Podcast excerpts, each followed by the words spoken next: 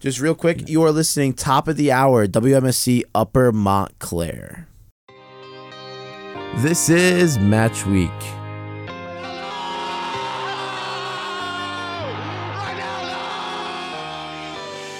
Check it quickly, Origi!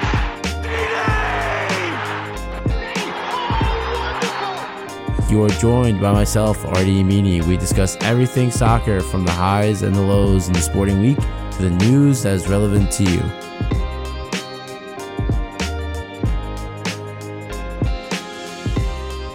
Hello, everybody. How are we doing today? All my soccer addicts, how are we? We are all junkies for the sport, and we just love having some fun talking about it. Now, today is gonna be a little bit different. You know, I'm brand new to the station. It's a brand new show. Here to introduce myself. My name is Artie Emini. Yeah, that's right, Artie Emini. Don't forget it. just joking. But yeah, we're here today to discuss everything soccer. But this show isn't only just a show. It originally started out as a podcast as well. And um, sadly, I had taken a big break from the podcast for a long time. Uh, I would say about four months or so. Put it on the back burner because I was investing in this station, and this station means a lot to me and to a whole lot of other people who listen to it.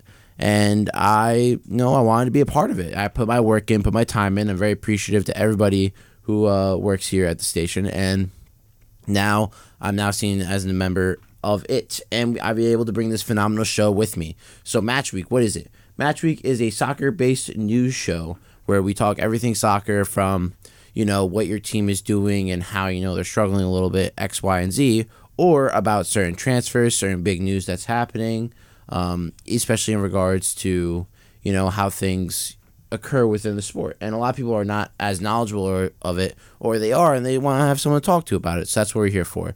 So I'll wait for our guests to come. We're going to take a nice little break and listen to some music. You're listening to 90.3 FM, WMSC, Upper Montclair. Hello, hello. How are we doing now, guys? Uh, here's the thing. Now, I have something to talk about here, and that is, you know, the state of soccer right now as a franchise within, uh, you know, the sport of the U.S. Just a little like small topic as we wait for our guests to come on. Um, as we know, a lot of times franchises have been struggling uh, as a sport within you know uh, the U.S. itself. Uh, we see it now, for example, with the NBA. There's a lot of teams like you know the Mavericks, Orlando Magic, stuff like that. These teams where they're not really spending as much and doing as much, and you know they're sort of losing out on the potential they have because all they have is just this franchise guaranteed sport and money spread out and stuff. You know, and a lot of people will see it as sort of a big positive, like, hey, you know, we have X, Y, and Z to use, and this is our options, and you know this is what we have, and we can't risk anything. We have a guarantee, and sometimes in life you really can't, you know, like settle for the guarantee. There's always a way to expand, and I feel like you know really are holding and hesitating ourselves on expanding more than we can. So, yeah, while we wait, let's go and listen to some more music as we wait for our guests to get here. Hello, and we are back. Sorry for that little hiccup over here. Now, I have my guest with me. I've been waiting for him for a little bit, but it's okay. The best happens when you wait for it. Uh, can you introduce yourself? Hi, uh, Besmir Zuda, third time on uh, on the podcast now, right? Third time. Uh, yeah, I think third time is sounds right. And uh, you know, today we're gonna be just discussing, you know, what's happened to the weekend so far, how we're feeling about certain results, and um, tell me, Besmir, you know, big result happened for you. Oh man, oh man, yeah. Listen, I I was unfortunate. I didn't get to watch the Chelsea game live, but it was probably better off for my stress levels and my blood pressure that I didn't watch the game. Um, Say that. you know, too much of a roller coaster. Uh, that Rudiger goal, unreal. I mean, he's just he's a, he's on a different level. But there, he, they always have critics. At there's always critics talking at Chelsea. You know, when they when they try to play four at the back, never ends well. Um, I was a bit surprised with the lineup, but you know what? Listen, Brentford has been super dangerous all season. You know, they haven't really been uh, consistent at it all season, but you know, when they're in gear, they've been, you know, they've been a force to say the least. And you know, to beat Chelsea 4-1 at home at Stamford Bridge is is unreal. I mean, a good wake up call for Chelsea. You know, their fourth, maybe fifth loss of the season. Um, you know, I am a strong supporter of Thomas Tuchel. You know, I'm confident. You know, they're they're gonna be okay. You know, I mean, when you look at it, it was three goals in the span of ten minutes, uh, right after Chelsea went up. Tough, very tough. I, I, th- I think that was a game plan all along with Brentford, as we saw, like for example, opening game of the season against Arsenal. Uh, Brentford were uh, basically m- had minimal possession throughout this whole entire game. Right, Chelsea seventy one percent possession to Brentford's twenty nine. That basically just shows parking the bus, waiting for the counter every time. A Chelsea specialty, as some would say.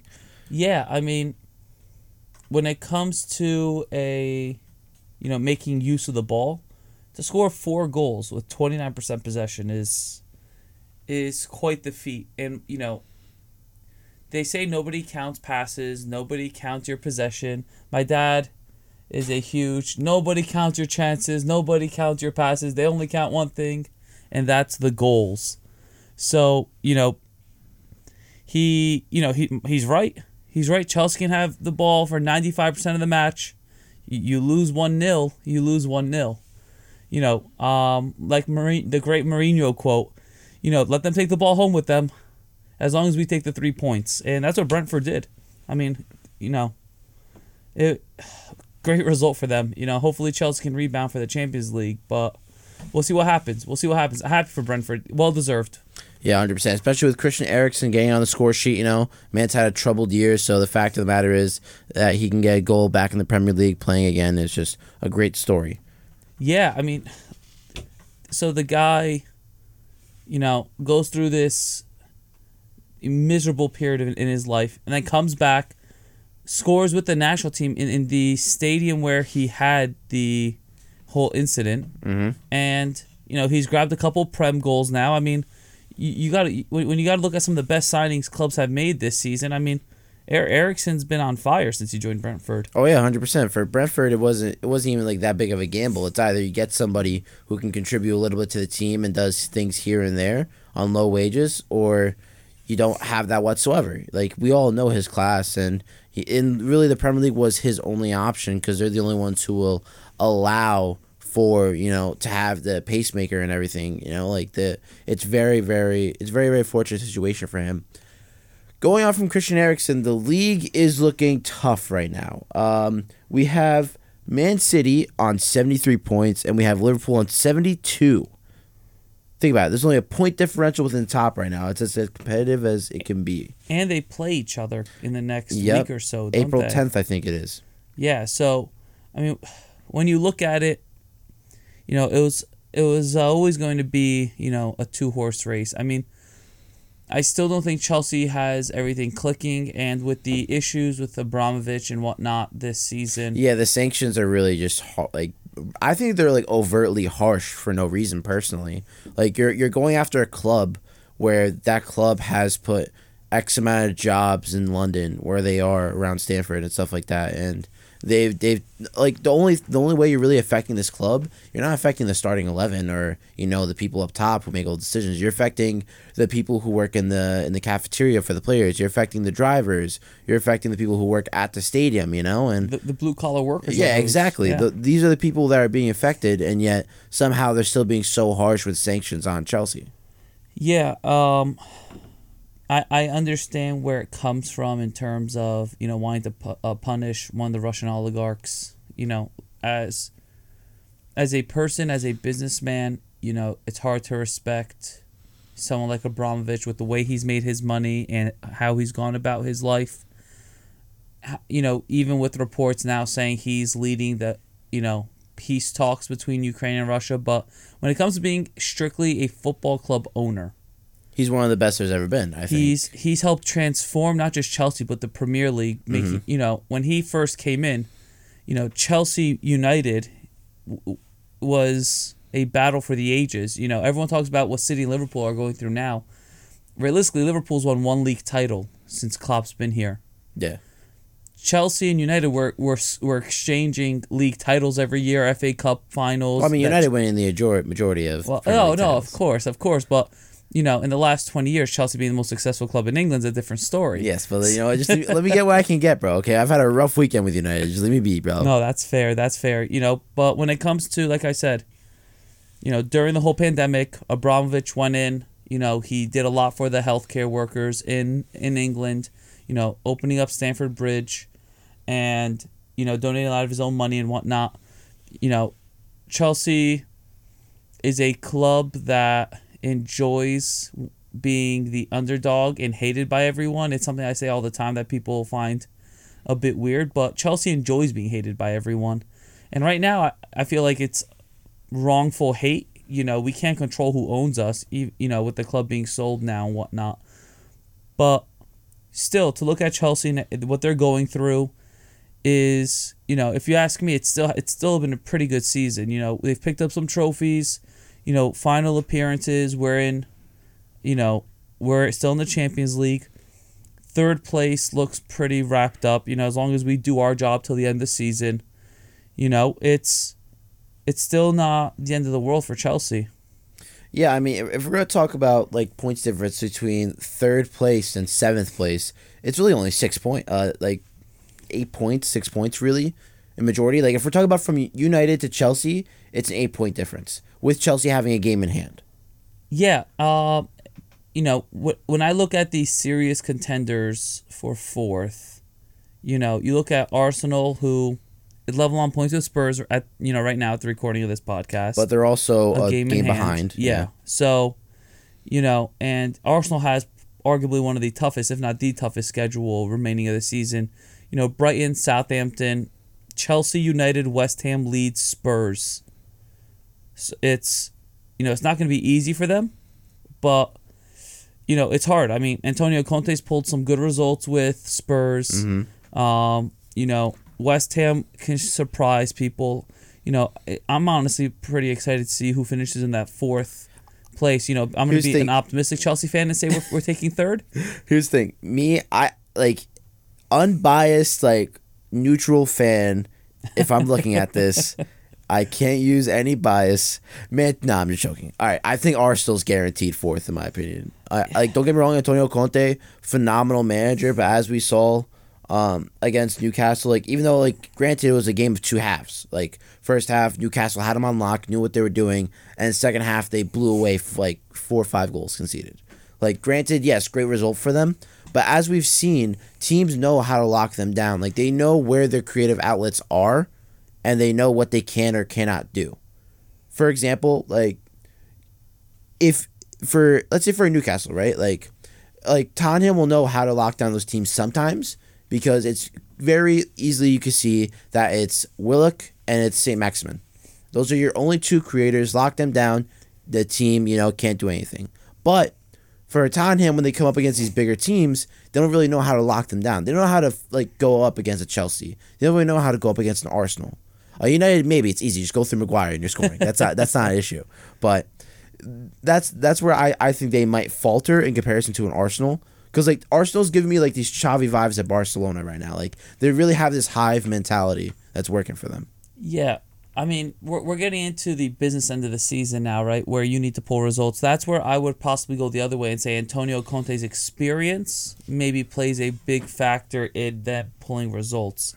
I mean, it's, you know, take away my Chelsea bias towards Antonio Conte, who came in, brought the, you know, three center back revolution to the world, you know, had a dominating presence in the Prem with Chelsea. Um, you know, I think his experience is what's going to be the difference maker in him being able to get his team and his troops ready for the battle of the last, you know, eight matches of the season or so. You know, Antonio Conte has proven time and again that he can get his teams through tough times and, you know, win the games that are supposed to be won, even if it's a 1 0 victory. You know, while with no disrespect to Spurs, while they don't have that exactly killer mentality and that winning mentality, they don't win trophies. No, they. You know, it's just you're not wrong. They don't. you know they don't they don't win trophies, but Antonio Conte does. Yeah. So, I think he is going to make this fourth place push very exciting. And let's be real, between Arsenal, Spurs, United, West Ham, I, I honestly enjoy watching West Ham more than all four all, all from the, than the other three teams. West Ham's been been the most entertaining side to watch in the Prem this season. But They're so much fun to They, watch. they've also been the most inconsistent side, right? But that's what makes them so I- fun. I, know it, it's either you're gonna get a masterclass performance of Declan Rice putting them on their back, or it's either gonna be like they just can't hold themselves together. It, it's really one or the other. Yeah, but West Ham's so much fun to watch. I, you know, I am a huge David Moyes supporter. Yeah. Love him. Loved him since he was at United with Fellaini. until until he went to United with Fellaini. You mean when he was at Everton? with I mean Everton. I'm sorry. Uh, uh, since he was at Everton, Fellaini was arguably the best midfielder in the league. That specifically that one year he was he, he was untouchable. Yeah. Um, you know, I've always said Moyes is the kind of manager that needs to be at these clubs where, with all due respect, they're not competing for the title. But for for Champions League, Europa League spots, maybe a League Cup, an FA Cup. Just the pressure, like you well, they're understand. killing in the Europa League too, yeah, aren't they? yeah, they are. You have to understand, like being under pressure like that, it gets to a player or even a manager. Like for example, uh, Ben Foster, he was recently talking about this on every, e- every, e- I know, but like every, every channel possible, whether it was the United podcast, his own podcast, somehow mentioning he played for United. But he says playing for that team comes with a high expectation. There's no easy in, no easy out. There's no e- there's no easy in, no easy out. It's really tough to hold that because every game you are expected to win, nothing else. There's high expectations for every player. Yeah, no, for sure. And I think the easiest way to say it is, I mean, if I wish I could just jump to the end of the season and kind of figure out where the results are. You know, in FIFA, Oh yeah, when, you simulate, yeah, when you can simulate like a month, like I wouldn't be surprised if it was West Ham in the fourth spot, if it was Spurs, if it was Arsenal, even if it's United. You know, maybe Maguire. You know, the group stage draw of the World Cup kind of gets him going again, and he becomes or, or or maybe Maguire just somehow accidentally something happens. Oh no. decides to retire. Yeah. No, um, no, no. Uh, we- we have to have some faith in uh, good old Slabhead. He, uh, the World Cup's coming around. Eng- England's gonna need him in, on form. Well, here's my question: What do you think about uh, Harry Maguire being booed at the games? Do you? Well, here's the question: Do you think it's the fans trying to express their opinions for once and being wanting to be heard, or is it them genuinely being upset with the player? In all reality, Harry Maguire is not the is not the sole cause of every problem United has. Well, no, but Um, he is the easiest scapegoat because Yeah. he's put some bad performances in. Uh, when it comes to his situation, I, I feel I feel upset for you know I, it upsets me. Uh, a player like him, you know, being a coach, if one of my players is going through a rough patch, the last thing I want is anyone is anyone booing them, especially those who are supposed to be his biggest supporters. well, here's the question: Do you think that they're booing him out of spite to Southgate? Because the only thing they can really say about Southgate is what they say on Twitter, or you know, what if they maybe have chance or something. Do you think it's because the fans are upset with how Southgate's selection have been? Because he said throughout these like friendlies and stuff like that that it was meant to be more so a um, a test to them and how um, how they want to test out new players and maybe systems. And a lot of people arguing for Tamori. They wanted to see that debut with him. They wanted to see how he would do within the English shirt because obviously he's been killing it for uh, AC Milan, playing with three different center back partners, out passing, out defending every defender in that league. And that's the defenders league, which is very impressive. I mean, just another animal to come through the Chelsea academy at Cobham. I mean. Even okay, if, if, if we're talk, if we're gonna talk about like Chelsea animals too, people are also making the argument for Marc Guéhi. Oh my Conor God, Gallagher yeah. gets called up, but Yeah. I think I think Guéhi was not called up from what I heard from Outrage. No, I don't think so. Um, I mean, I think that's the point they're making is that they want to see these players who they've seen have been phenomenal throughout the season, based off form. Want to see them in the English shirt. Want to see how they do. yeah, and and I can understand them being upset with Southgate. Take it out on Southgate. Yeah, but how? You know, I, that's the question for every England fan. How do you take it out on Southgate? English fans are like every other fan in the world, maybe a little more, you know, quick to respond.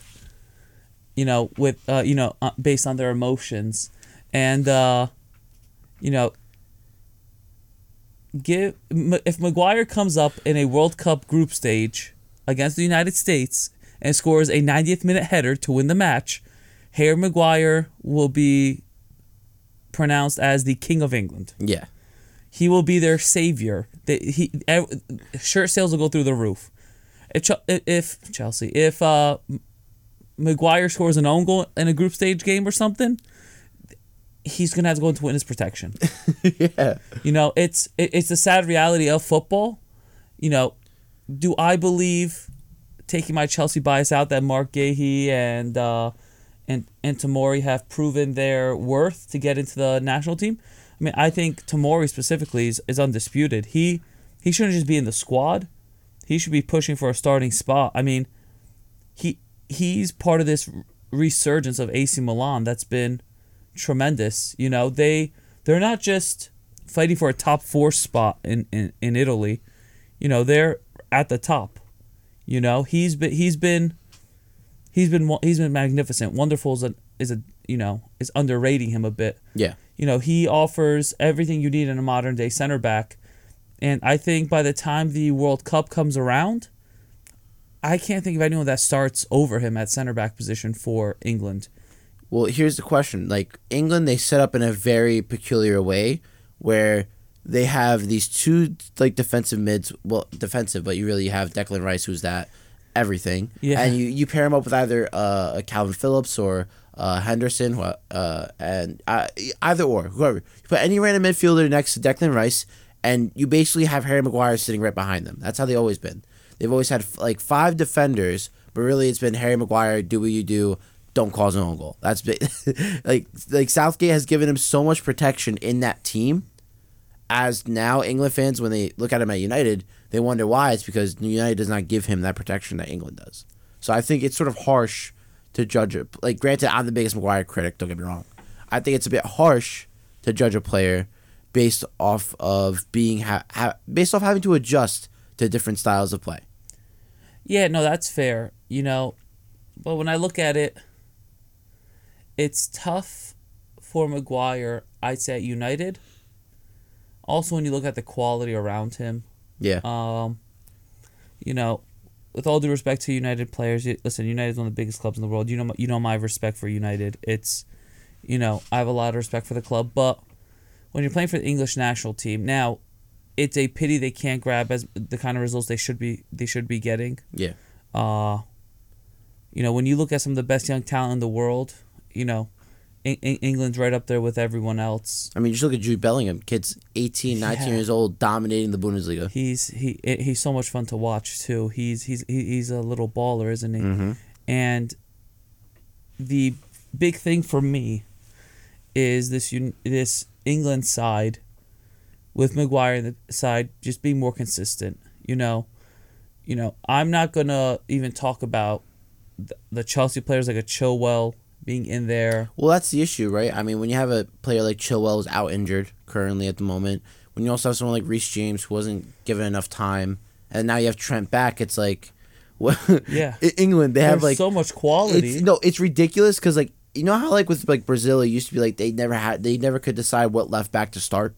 yeah. For England now, it's like they have seven different right backs. Pick one. Just eh, pick any one. They're guaranteed Yeah, World Cup I mean, starter. and, and you can't turn and not start like Kyle Walker. Yeah, but Kyle Walker, I think for England, he knows his role as sort of playing that in between of a center back and a right back. He's sort of like that's why I, again that's why Maguire thrives so much. You have someone like uh like Kyle Walker who's right behind him, ready to like with the pace he still has for his age. Oh, yeah, Kyle Walker's about it. rapid. He's like what 32, 33 and he's still one of the fastest players in the Prem. It's ridiculous. Yeah, and you know if my back line for England, if I was the manager, not now, one day, uh, but if it was right now, Bring me along, please. honestly, oh, of course, of course, I, I'd I'd have Maguire in my in my, in my lineup. I mean- well, you know, I would have him, Tamori, Kyle Walker in, in the three center back role, uh, in three center backs. You know, when it comes to wing backs, I mean, take take your pick. Put names in a hat. You pull them out. Listen, if you as a Chelsea fan, you give me Reece James and Ben Chilwell at wingbacks, I'm happy. Yeah, but here's the thing though, like, uh, like I used to be like against like Kieran Trippier, like you know he shouldn't be starting for England, and then and then like you know I've seen him at Newcastle, and then I've seen him on the True Geordie podcast, and it's like, you got me, you know, Yeah, like a good guy, isn't he? now, I have to care about you, you know, which is really tough.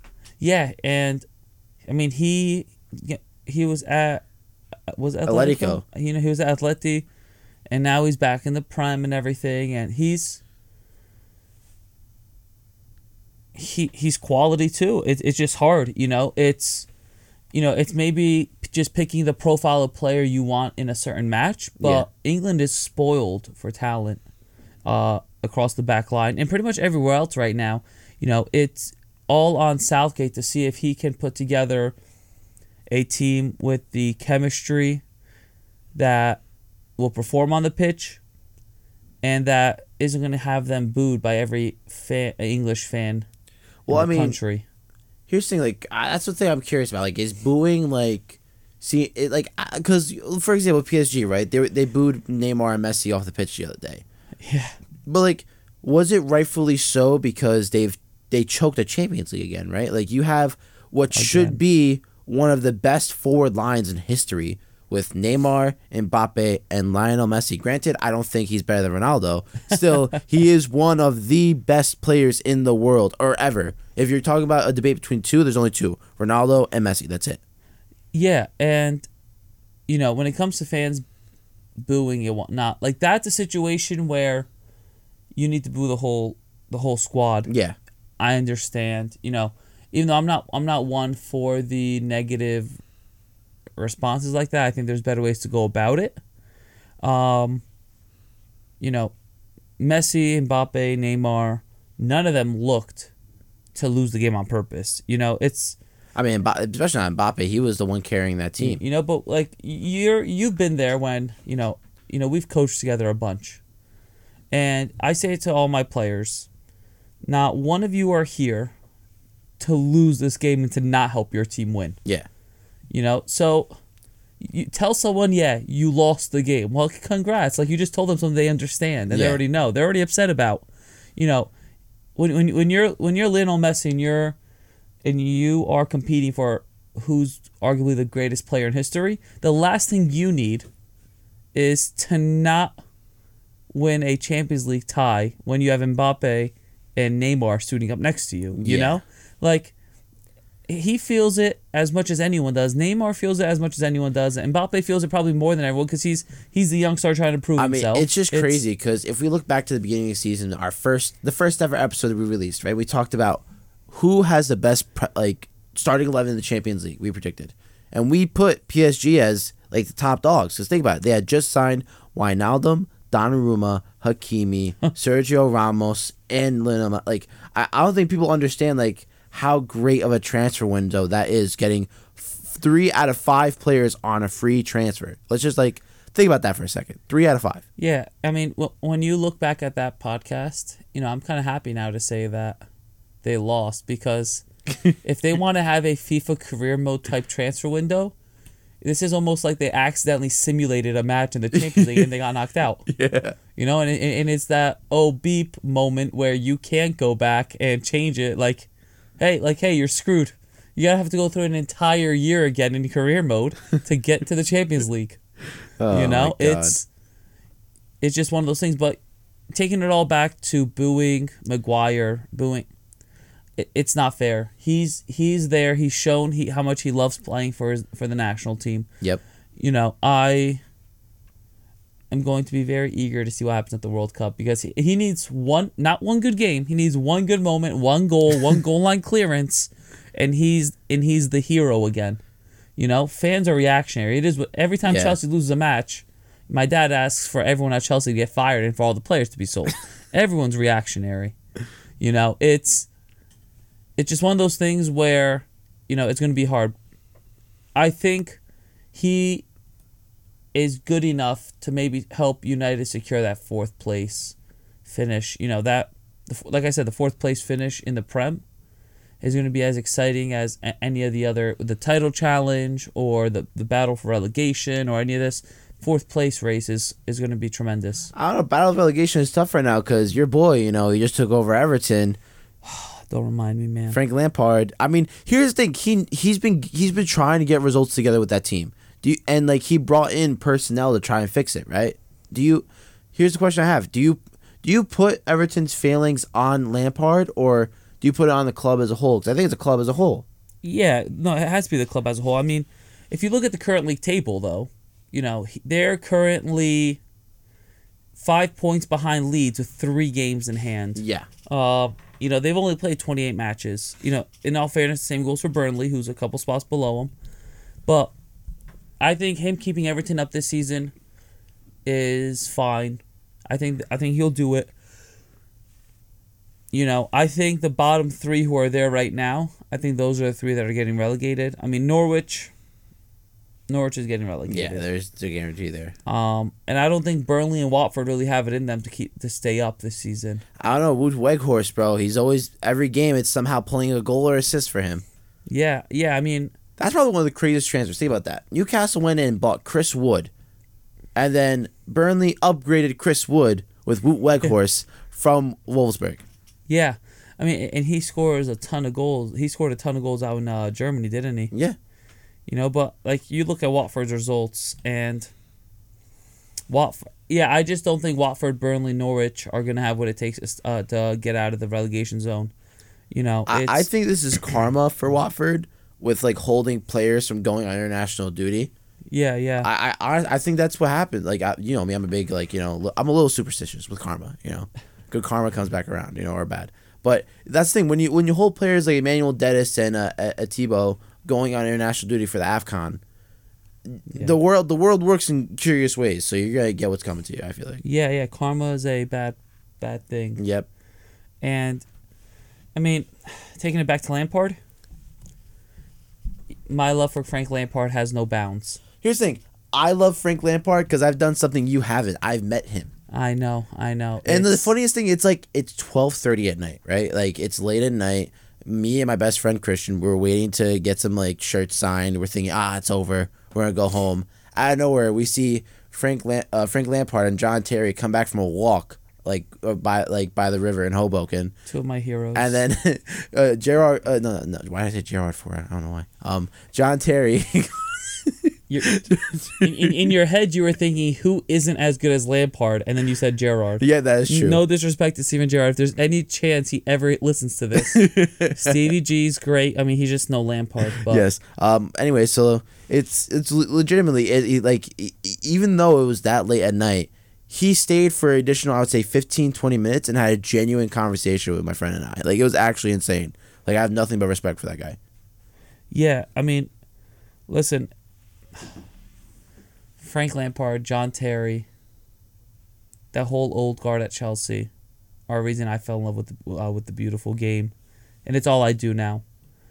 But between running the youth club to to the soccer shop to coaching in college, being assistant coach, that Chelsea old guard, I'm very happy for you that you met them. I also hate you for it. and you know, Frank Lampard, he's just a gentleman. He's he's someone who you want to see succeed. You know, Yeah. there's always that intense debate between Gerrard and Lampard and, And Scholes. and, and, and- yeah, and Don't don't you, don't you dare disrespect Scholesy, bro. Scholesy, yeah, he's fine. Um, you know, but like I, I, I, I'm very happy to see Gerrard's success with Villa. You know, they he's gonna keep them up. You know, they've they've had some good, really good results matches under him. You know, it's, you know, to be biased and say I hate Steven Gerrard because I'm a Lampard supporter would be wrong. You know, I just want to see Lampard succeed more than Gerrard. But I mean, Gerrard's right now killing it with Villa. Mm-hmm. Like they they went on, they went on the bounce and you know, granted they've lost their past three games, but they had some really tough opponents to come up against. And also having like a fragmented side and new signings you had to bet in like Luca Digne and Philippe Coutinho. You know, granted you're still you're you're still getting great performances from them. Yeah, I mean, that's the one thing I love to see from these younger managers retire, get into the game. I mean, who would have ever thought we'd see Coutinho playing at Villa? You know, it's it's something I love. Yeah. You know, you now have two. You know, you have Eriksen at Brentford, you have Coutinho at Villa. You know, under unusual circumstances that these ha- these transfers happened, but it only adds to the to the allure of the Premier League, where you know you you can show up to Villa Park and watch Philip Coutinho playing for Aston Villa. Yeah, that's- Steven Gerrard managing them. You know, it, it's Did, did you see that like supposedly they were trying to bring in like Luis Suarez on the free? Yeah. Dude, reuniting reuniting Gerrard, Suarez, and Coutinho, crazy. Back in the Premier League, but one's managing. yeah, it's honestly it. All, all, all you're missing there is Raheem Sterling. That's, all, that's all you're Yeah, missing. yeah, and which you know wouldn't be which wouldn't be too much of a surprise. You know, um, He's being phased out of the Man City team, but rightfully so, in my opinion. uh yeah, that's where we'd have to argue. I think Raheem Sterling is so underrated. I by- think he's so overrated. No, I, I think he- he's a he- solid player. he always produces. He look, always I, look, he's a solid player, but you gotta understand in the England or Man City side, whatever side you put him in, no, like he what what he does best is just finding it's it's just picking up space for other people. That's it. When you have like even when Aguero was still at City, uh, people people were just focusing on Aguero, Aguero assisting and stuff like that, and Raheem Sterling would just be there. He would he was he's not a major contributor. Like if, if we're talking about in comparison to Leroy Sané and Raheem Sterling's time at City, Leroy Sané was the better player at City. It's just that Sterling had more had more minutes. That's all it was well, and he also grabbed a lot more goals and because he started more. but You're you're guaranteed goals in a City side, yes or no? Uh, They they're they're one of the most creative teams in the world right now, dude. Well, it depends. I mean, I mean, think of it this way: it's been a decade since Raheem Sterling entered the spotlight. Yeah. Right. It's been. A, he's 27 years old. He's 27. He- His argu- arguably his best years are yet to come. He's he scores goals, grabs assists for the national team, for Manchester City. He's Pep Guardiola is arguably one of the greatest managers to ever manage and, and be a coach and be whatever. He continues to start Raheem Sterling. So for anyone else to say otherwise, Yeah, but if you if you look at Raheem Sterling's stats when he first got to City to now, they've all been on a downward in, like downward climb, like bad. Like uh, goals and assists going down, pressing numbers going down, passing accuracy going down. But he continues to start for Pep Guardiola, so he's doing something right. So the indirect his indirect involvement in goals and whatnot are a difference maker in Guardiola's eyes, I'd imagine. Or, you know, I make I make jokes about Guardiola all the time, but he's created at Manchester City what people pretend Klopp has created at Liverpool. City competes for everything every year. Yeah, They they've won multiple league titles. but is that down to They- squad depth or manager ability? Guardiola typically gets it right in the big matches, and how many? There's a lot of big matches in the Premier League. Uh, there's a lot of them. Yeah. Guardiola wins a lot of title. Listen, he hasn't won the Well, Champions I mean, yet. he he choked a big match against a certain team, Premier Yeah. League team. Yeah, yeah. Listen, I, I, I respect that, but when you look at it, Pep Guardiola hasn't won the Champions League yet. Mm. They're they're they're, you know, they're always favorites for the Champions League, but I think they win the Prem title this year. You know, they. They typically win just about everything. You know, only person that's really stopped them, besides Klopp, is Chelsea and one of the 85 managers that they've brought in since he's been at City Yeah, you know, people ask why, you know, he's always rumored, oh, he's going back to Barcelona or he's going here. He's created arguably one of the greatest sides in the world. Depth in every position, competes for every title every year. You know, in arguably the most competitive and best league in the world. So for Guardiola to be anything but a success is a is a lie in my opinion. You know, he's overhyped at times. I'll, I'll agree with that. But when you look at what he's done, he's built a legacy and he's built a kingdom at Manchester City. Now, that compounded with the fact that United has faltered since Ferguson left. you know, he's there's a bit of overhype happening over at Liverpool and Merseyside. You know, they've won one Champions League, one Premier League title in what seven years that Klopp's been there. In seven years, uh, Yeah, but- Guardiola yeah, but has won like five league but titles. I, I think they give credit where credit's due because Liverpool could have won a league for over thirty years, and then Liverpool it was what since two thousand and five since they last won the Champions League. I mean, Yes. we have to give credit where credit is due and being able to do something that has been done in a long time for a club. Yes, but he, but here's the difference. Here here's the difference. This season, if City wins the Prem title, if if City wins the Premier League title this year, they it's just another season for for Manchester City. Well, here's my Li- question: Liverpool will have many- a three-week wait, parade if they wait, win the wait, wait. Premier How, League how many titles does City have? What? How many titles does City have? Premier League titles. No idea off the top of my head. Not as much United. Okay, okay. 20, 20 league titles. That's all that Is it matters. 21? Uh, no, twenty. No, it would have been twenty one if we didn't choke it when we got second.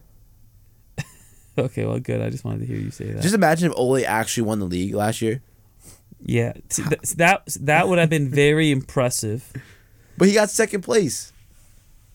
Well, listen, and that, respectfully so, is also very impressive. Honestly.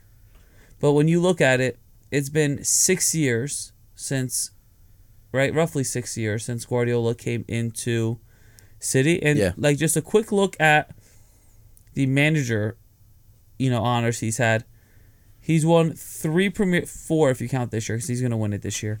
He has three Prem titles, an FA Cup, four League Cups, two FA, uh, you know, Community Shields, and and he was runners up to arguably the greatest defensive side in Champions League history.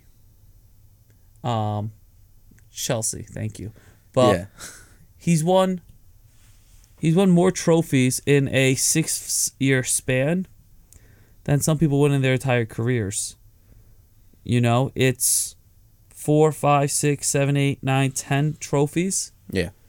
Tremendous. There was that one. There was that one spell where he, he won like four trophies, where he was winning a trophy e- like every like two dozen matches or something like that. Yeah. He was pocketing a trophy. That he's Well, here's the question though. Like, City have been a trophy club even before Pep was there. Is it the only trophy they were missing was a Champions League? So what's the difference now between the between the um the city that was under like a Mancini or a Pellegrini in, or a Pellegrini in comparison to a Pep Guardiola city? City was a title contender for a very long time. Now they're a title favorite every year. I think they were a title favorite before that, dude. It would. I'd argue that and say, like now, f- me being a Chelsea supporter, where we f- we compete to an extent every every two three years for a title. You guys are contenders. You know, we're contenders. Yeah. We have to beat City to the title. Liverpool has to beat City to. It can be August 1st. Everyone's on zero points. Everyone has to beat City to the title. No one has to beat Liverpool. No one has to beat Chelsea. You have to beat City to the title. They have become the gold standard for what a title winning side is. In in the Premier League anyway. It's like it, it's like in the Bundesliga. You have to beat Bayern Munich to the title. You have to beat you ha- you have to. There's no other way you get to the title. Yep. You know, in in the Premier League, you have to beat City to the title. You know, now it takes something extraordinary like for example, Antonio Conte coming to Chelsea, revolutionizing you know, besides Juve in the Italian national team, no one else played with three center backs in the world. Now, my U16 boys club team in the United States comes up to me if we're down at halftime. Oh, coach, go to three center backs. That's the solution. now, mind you, I did it this last weekend. We won 2 0. But, you know, it takes something like Antonio Conte coming in, revolutionizing English football and arguably the world and bringing three center backs back to, uh, you know, fruition. And still, the next year, who's the favorite to win the title? It's City again. Yeah. It's always Manchester City. Now, I think that's starting to change a bit. I think that overhype in over the last couple years from Liverpool is dying down a bit. You know, it you, you don't see every tweet, every article, everything in the world being about how great Liverpool is. Sadio Mane is the best player in the world.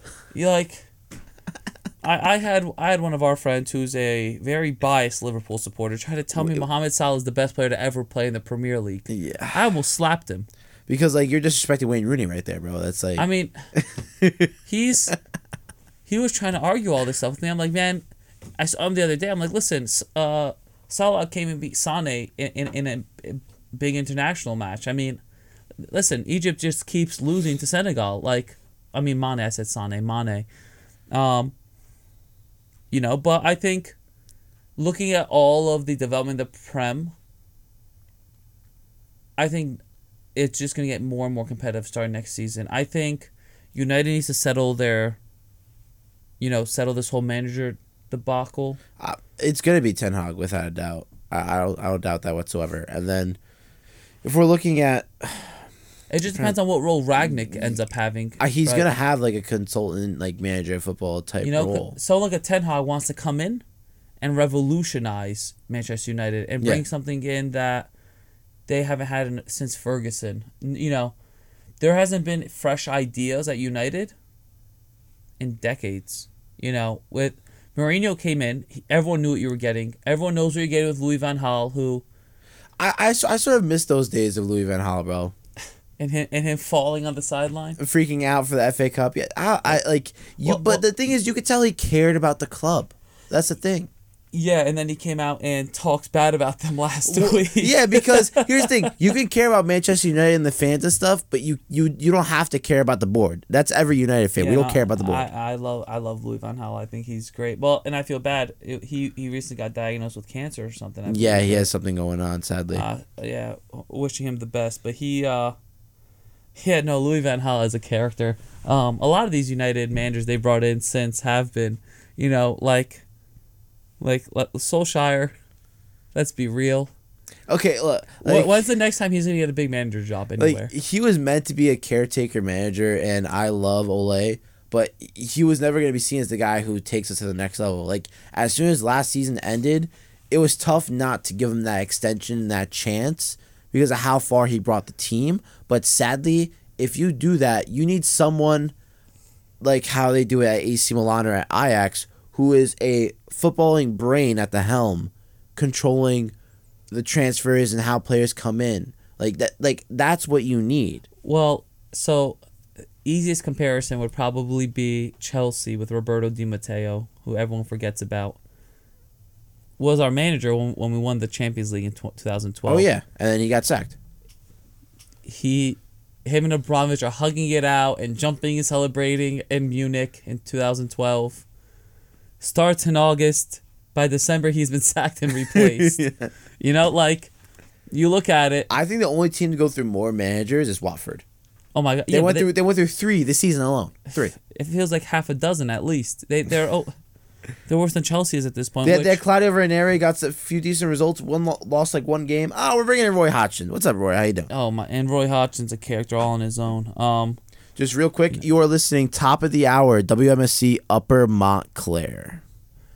and you know, getting to the, the all these managers and stuff is, as a Chelsea supporter, we have our fair share of guys coming in and out, coming in again, leaving again. Um, when it comes to when, when it comes to someone like a Thomas Tuchel, it's so hard not to love this man as a Chelsea supporter.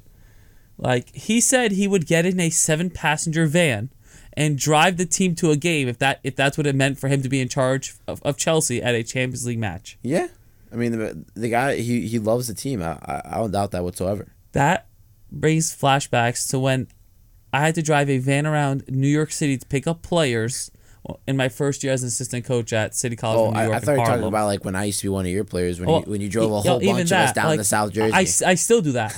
I still do that. It, it'll be match day, and we'll we'll be like an hour and a half away for a match or even a tournament.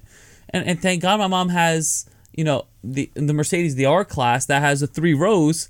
My I mom's feel like, like hey, trying to flex real quick. Yeah, the Mercedes. The no, R no, it's an older one, but thank know, God I it's th- it's three rows, right? And it's three rows, and I can like r- roll in and like pick up half dozen players like our parents can't But drive also- us. No, but- your parents don't want to drive you. Not that they can't. No, but also but also fitting in three ball bags and like all the pennies and the cones. Cases of water and snacks and like you're going to a tournament. It's like you're going on a month vacation for two or three days. Yeah. Because you worry about having granola bars and having drinks and having uh, X, Y, and Z for players after matches, and like that's.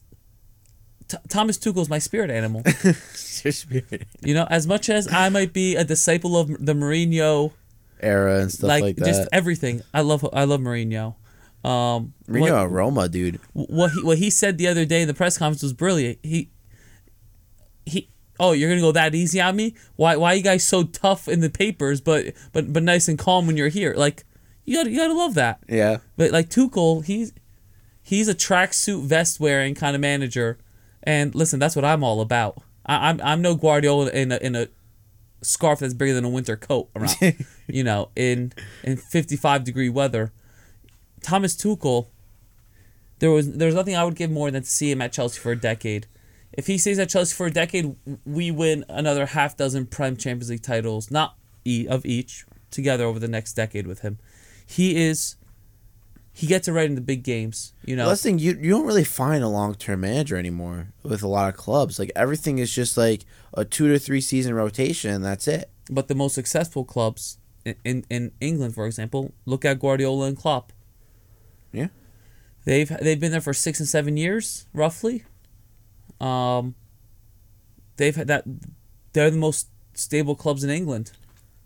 Competing for that- titles. That's what you need. Like a United, Ferguson, Ferguson was 27 and a half years at Manchester United. Yeah, and since then, you know they they're always it's like walking on thin ice if you're a United manager. You know you're not going to get the time. You're not.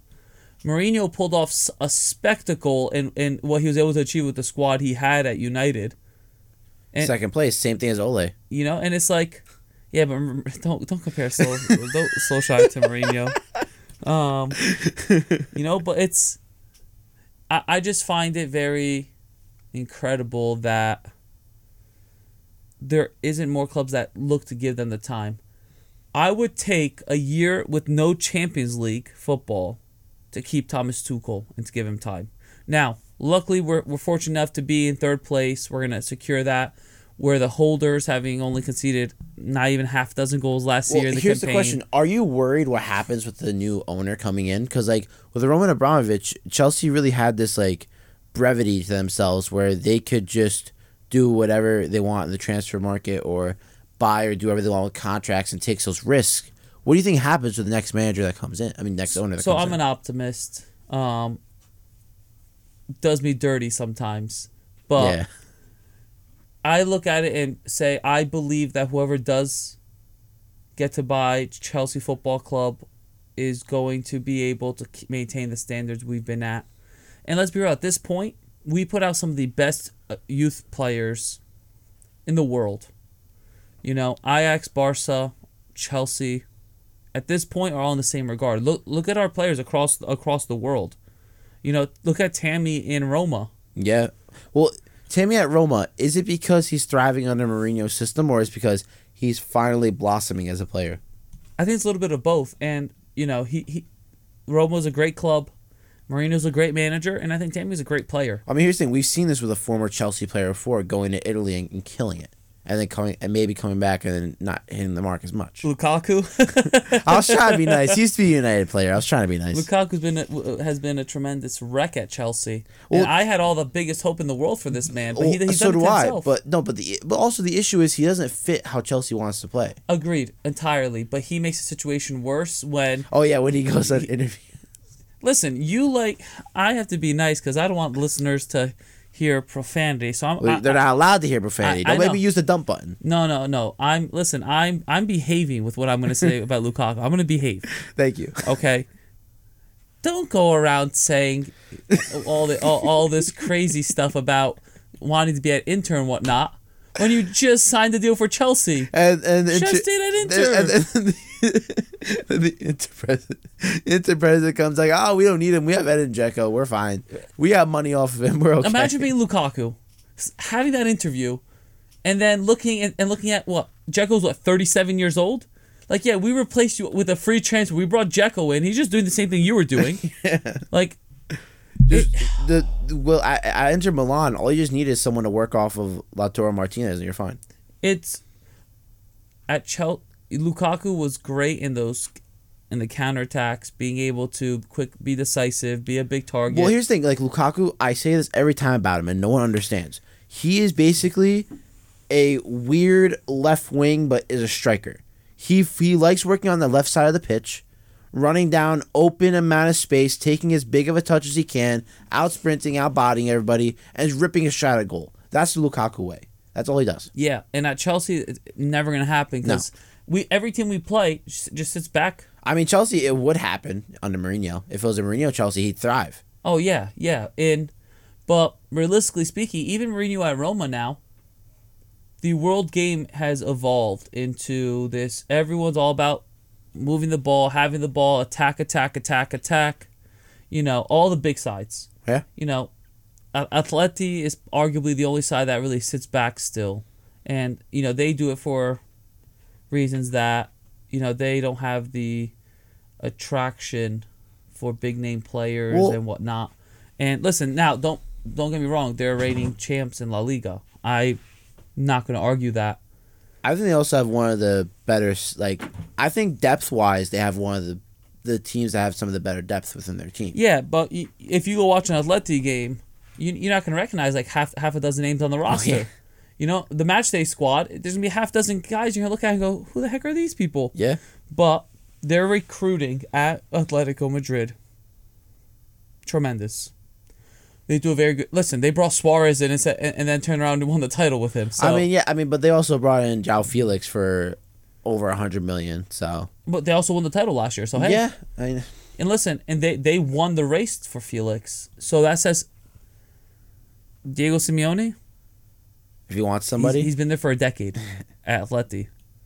He's done a, a better job at Atletico Madrid than most managers have done anywhere. Than so anyone's done anywhere. wait, listen to this. So do you know that like all the Atletico, Real Madrid, Barcelona players, there's basically this gated community where all of them basically live. Like all these high profile people in Spain live. And I was because I was listening to this on the Tru Geordie podcast with Kieran Trippier, and it turns out that like Kieran Trippier like lived in the house in front of like Diego Simeone, and like Diego Simeone would be like on his bike like driving around. He see see a few players, say hi. Like on the pitch, he seems like this like you know hard guy who's like always like locked in and yelling, but then like So, he's always just like I, I haven't seen that. And you know what? I might have to say, like, listen, I love Diego Simeone, but he might be part of my spirit animal too in that case. There'll be a moment where I'm clowning around with my players, and the next time, uh, and the next time, uh, th- they think I'm going to kill them. Now, just for reference, I've never killed any of my players. Okay. there's no actual killing. There's um, no and, and no kind of abuse or homicide that occurs amongst my, my teams. no no one is harmed physically. Yeah. you know, so but like he's someone who like clearly his play everyone loves Diego Simeone. I've never found a person that doesn't like him. Yeah.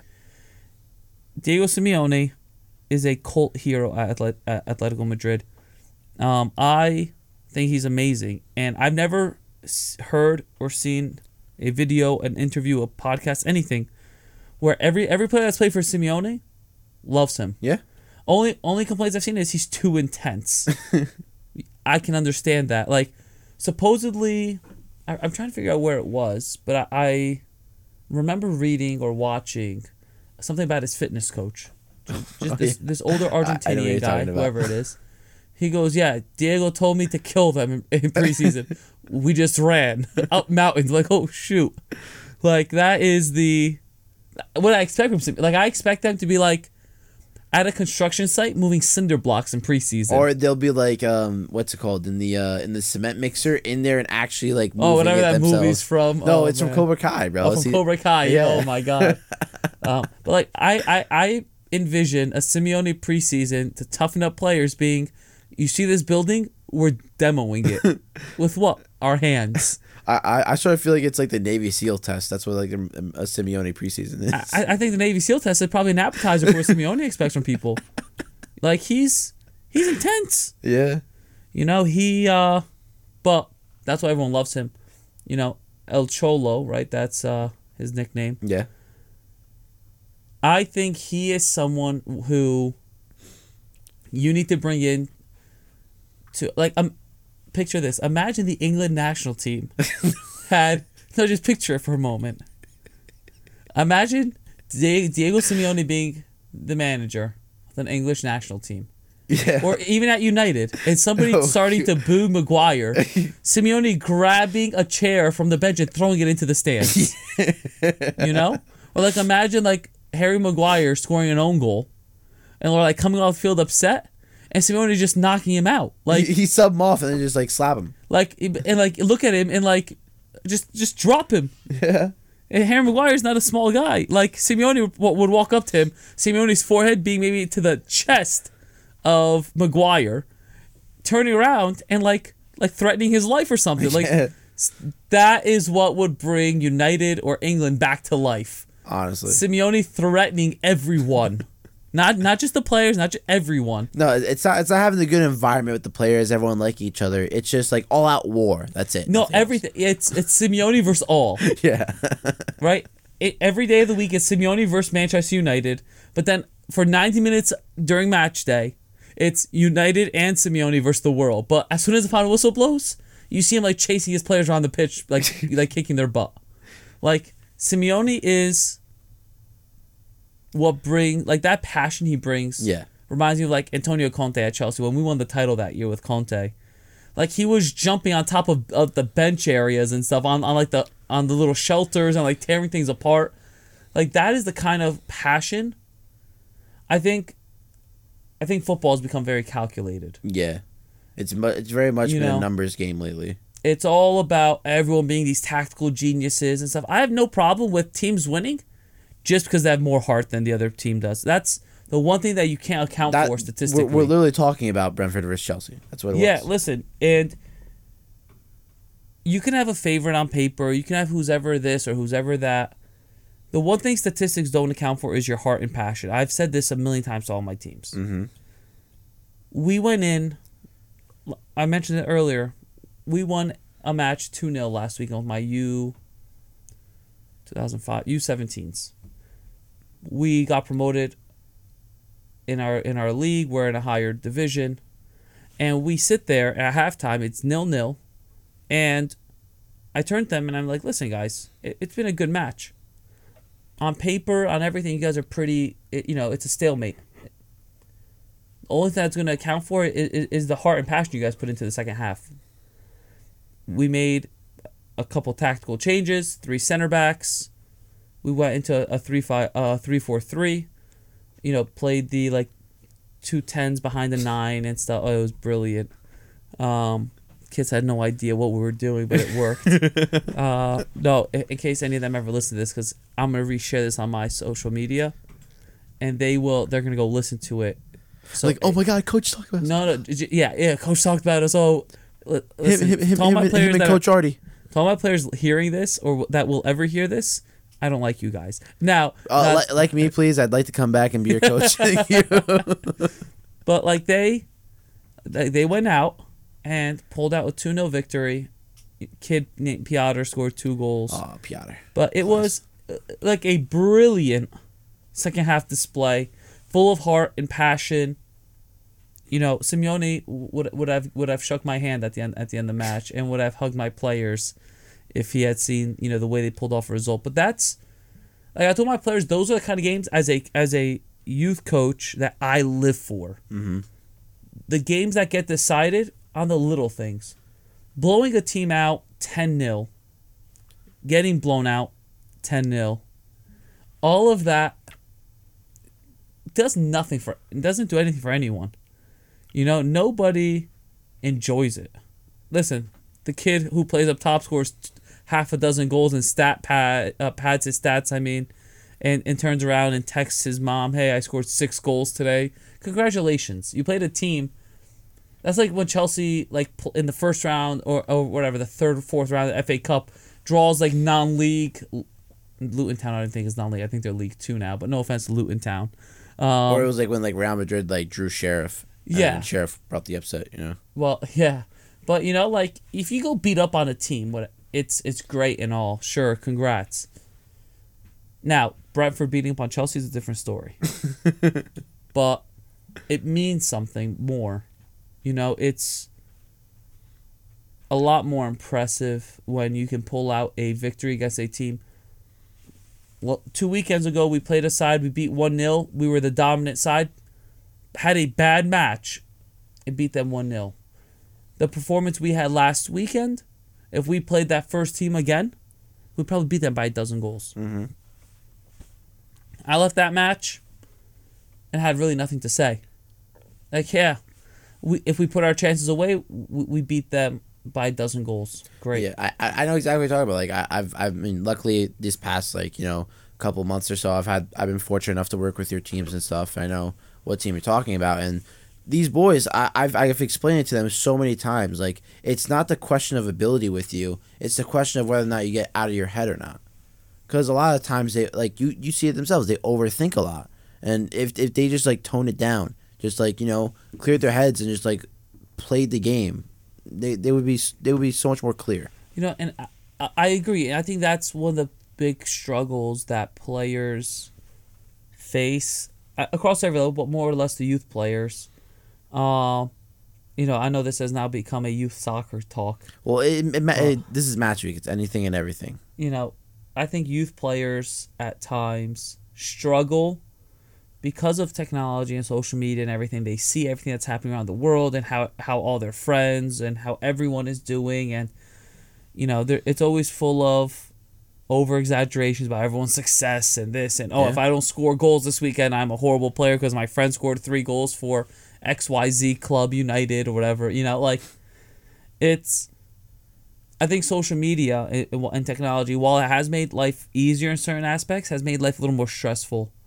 Um, you know, but listen, we're two and zero on on the season, so I'm not going to complain. We pulled six points from six, so you know, going into this weekend where we have two matches this weekend, you know, it's when you are able to win a match on an off day and compete when you're not putting all your chances away. That's that's what champions are made of. You know, when Chelsea's not winning the Prem title this year. Why? Because against a lot of those smaller matches where they should be pulling results, like Brentford, no no disrespect to Brentford, Chelsea should be beating Brentford comfortably. Yeah. You know, all of Chelsea's losses this year have come against teams or, or draws anyway, have come against teams they should be beating. My, my now my argument is that that was the Eden Hazard effect at Chelsea, where all these close matches, Eden Hazard was always the difference maker. Well, I mean, a lot of these times, let's say earlier in the season, you were suffering through injury droughts of whether it was a Christian Pulisic who has been seen to have that type of effect on Chelsea lately, or whether it's you know Timo Werner just not scoring a goal when he's right in front and it's a wide open net, or whether it's Lukaku who's just like not hitting his stride. That well, I think a big loss, honestly, has simply been Chilwell and Reece James for a long period. I mean, Chilwell for the season, Yeah. and Reece James. I mean, because sadly, like like look, Marcos Alonso, I think he thrives in any other league, but he's just not a Premier League player. or just as a number nine. Now, with all Or as a number nine, probably. I think Alonso is a great player to have where you need to change things up in a, uh, once in a while, or you're gonna play a team like, you know, like a Burnley who's gonna sit back on you. yeah. Um, you know, and essentially put Alonso at left wing back. He's playing forward. Yeah. You know, he's someone who's gonna be dangerous in and around the box, in the air with the ball at his feet, whipping a cro- uh, whipping a dangerous cross. When it comes to Chelsea having played their best football under Tuchel, it comes with Chilwell and Reece James being in the lineup. Yeah. You know, it's now, and there, there's no disrespect to any other players. You know, th- that that's just that's just fact. You know, they are the best two players for Chelsea's current style of play. Losing them has been very tough. You know, now, luckily they'll be back. You know, Reece James is back now. Chilwell will be back eventually. Um, honestly, but I'm, I'm just worried at Chelsea. I mean, it, it looks like we're just giving players away. Rudiger and Christensen are on their way out. I'm trying to figure out who's playing center back at Chelsea next season. Uh, I mean, listen, I'm available on a free transfer, but I, I, I barely make the cut for a 7v7 team that we play with on Sunday nights. Okay, uh, okay. You know what? I'm gonna take a quick five minutes to ask you a question. I leave the game at halftime. I score us a goal to get us two one up. Explain to me how we can see three goals. Oh, you scored. It was clearly an off night. you know, it was just wasn't. It was. It was just. It was just one of those nights where nothing. You shoot, and the ball's rolling towards an empty net, and it's like a gust of wind blows it blows it wide. like it was one of those kind of. Now, not that that happened, but it was just one of those nights. I cried myself to sleep that night. Listen, I. You you slept well that night. I, know I. I, sleep well every night. um, it, it, it was tough. It was tough. And uh, now I know the guys that we play with will be listening to this at one point or another, and I won't let them know they let they let us down. They did. We All both right. we we were the goal scorers. What were Yes. they? What were they? I played center back, and I had to score from half. That was a fil- that was We filth. we couldn't score tap ins that night. I'm Oh, well, I, you- I'm, you I'm I'm Mr. Tappin Well, by yours the like that hit tap in. You put your foot through that ball. I- I thought, I thought you I thought you were about to rip the net off. Uh, off hey, the goal post. better safe than Like, sorry. Better safe than sorry. Yeah, no, listen, it's I, I I have I have no words to describe that, but you know, luckily I made a decision a long time ago, you know, now that I'm at the old age of 26. I made a decision a long time ago that I wasn't going to play seriously. That's I how that's how going to continue crazy it is, dude. Like think about it. Like I'm 22, you're 26, and like yet there's a Jude Bellingham who like debuted for England at 17. And, and you know what? Like how old is Jude now? 18? He, he- I think he's just turned eight. Like he's like 18 and a half or something. Right? Yeah, so he's a 2004. What are the odds Jude Bellingham would want to come guest play with my 2004 team in a tournament or something? You think? Hey, you never know, bro. I mean, considering he's a professional, I'm not sure if that would be allowed. But like, we could totally get Jude Bellingham carded and like, listen, I can't pay his wages. I, I can buy him lunch or something. just just just tell him it's like a make a wish. We'll get- we'll- we'll give him- He'll do it. We'll, we'll give him some like uh we'll give him some like free club apparel or something, and he can like make an appearance. You know, like you know how in like those Sunday league matches where like Kaká is now playing non-league in England or wherever he Oh is. yeah. like you imagine rolling strolling up to an EDP uh, Premier game, and like Jude Bellingham is warming up on the. I But like, I dude, would pack up and did you leave. did you see him at like 16 playing in like the England under 23 World Cup and like he looks like a fully developed Clarence Seedorf. It's insane. He was a man amongst children. When age wise, he was a child. He was old enough to be their sons. oh my god, man. He is an, but like, maybe maybe I'll, I'll send him a tweet or something. See if he wants to come guest play. Like like next time he's not picked for like an international break or something, or maybe like this summer while he's on Oh, vacation. dude, dude, dude, we'll do a charity match, but it's like an EDP flight game. Yeah, no, it'll be like a state cup final or something. like, hey man, come play in this charity match. Don't worry, just enjoy yourself. Only score a hat trick. yeah. and like he gets subbed on, scores a hat trick, and we still lose by seven goals. No, no, no, no, no. Um, but like he's he's one of those players that's so much fun. To, there's so many young English players. You know, we talk we've been we've been talking a lot about the Prem today. I mean, Conor Gallagher. He's he's unreal, and the fact that you mentioned a Chelsea uh, player like that Uh, but, is- no, but like I don't care if it's Chelsea or not. Conor Gallagher has been going super nova this season. Well, you have to. Um. then, the, I'm sorry. Hold on. Uh, you have to. You have to turn the knob right there. That's the volume for your headphones. i is that what that is? yeah, the, the, the, the up above you, right there, next to the stand. Hold on. Look forward. Right there. You see. You see the silver Oh, thing? Yeah. Gotcha. Oh wow. Yeah. Look at that. I've just been wearing these headphones, these head, this headset for no reason for the last hour and a half. Um, Oh, welcome to Match Week. Welcome to Match Week, guys. Uh, but yeah, like totally. Someone like Conor Gallagher has just been going supernova this season. being a Chelsea supporter, um, I know I've said that 85 times during this. Really, really, you support Chelsea? Sure. I had no idea. The license plate covers on my car don't say it. um, Conor Gallagher is an animal. Billy Gilmour, I I love Billy Gilmour. Yeah, Billy. have- I don't. I don't know what's been going on with him at uh, at Norwich. He's been like keep phased in and out of that team. Like, so I guess it's just that team as a whole because you have someone like Brandon Williams who's supporting him as well, who's been Yeah. also been playing well for that team. Yeah, I mean, I look at Conor Gallagher, Billy Gilmour. Mm-hmm. We have Mason Mount. We have Kai Havertz. We have Christian Pulisic. We, we have Reece James, Chilwell. I wish we had Tamori and Guéhi. Oh my god, did you let Guéhi go for twenty million? Supposedly, that. If, if it's true and there are buyback clauses for Tamori and Guéhi, Yeah, but that's such a Chelsea thing. There's always a buyback clause for somebody. like there'll, there'll be this guy who like they signed out to like the Indian third league in like uh, random of East like Bumble, and somehow Chelsea will have like a five hundred grand buyback clause just in case. and half the time the really good players they have the buyback clause and they don't even execute it. So what's the point of even having it? like we had it with Thorgan Hazard, who's For Dortmund, an animal, such a good player, and like, nah, we're okay. we don't need him. And then he goes to Dortmund. Oh you know, Oh, he's God. my hope. Once again, being this optimist that c- comes back to bite me in the butt sometimes, is we're letting Rudiger Christensen go because we have buybacks on Tamori Guéhi, and we're gonna and we're gonna pair them with Silva, Malang Sarr, who I no comment, Trevoh Chalobah. and then Chalobah, like having them, like Guéhi Tamori is a solid back line. Throw Silva in there for a back three is it, it is solid. It's quality. Yeah. You know, however, knowing Chelsea, they've done a couple brilliant things lately. So I have a feeling that we're going to go through a period where Chelsea center backs mirror Harry Maguire.